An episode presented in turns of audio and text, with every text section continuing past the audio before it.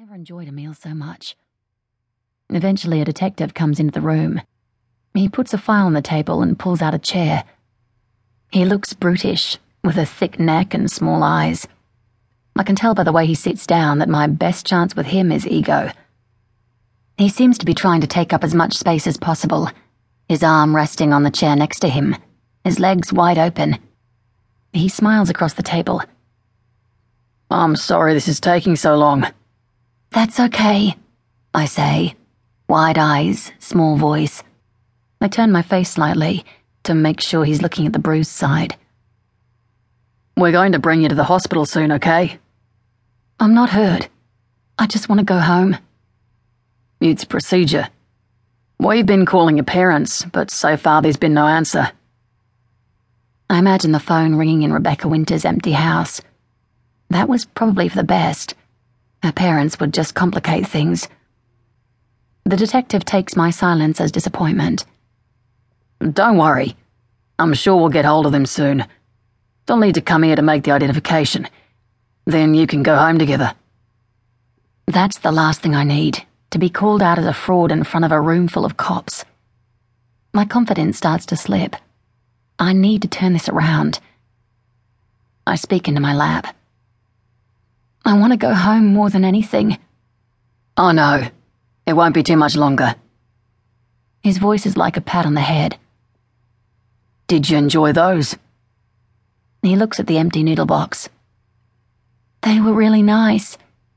Everyone has been so amazing, I say, keeping with the timid victim act. He opens the manila folder. It's Rebecca Winter's file. Interview time. My eyes scan the first page. Can you tell me your name? Rebecca. I keep my eyes down. And where have you been all this time, Rebecca? He says, leaning in to hear me. I don't know, I whisper. I was so scared. Was there anyone else there? Anyone else held with you? No, only me. He leans in closer until his face is only inches from mine. You saved me, I say, looking him right in the eyes. Thank you. I can see his chest swell. Canberra is only three hours from here. I just need to push a little harder. Now that he's feeling like the big man, he won't be able to say no. It's my only chance to get out of here. Please, Will you let me go home? We really need to interview you and take you to the hospital to be examined. It's important.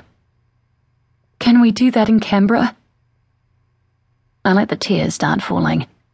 Men hate seeing girls cry. It makes them uncomfortable for some reason. You'll be transported back to Canberra soon. But there is a procedure we need to follow first, okay? But you're the boss here, aren't you? If you say I can go, they have to do what you say. I just want to see my mum. Okay, he says, jumping out of his seat.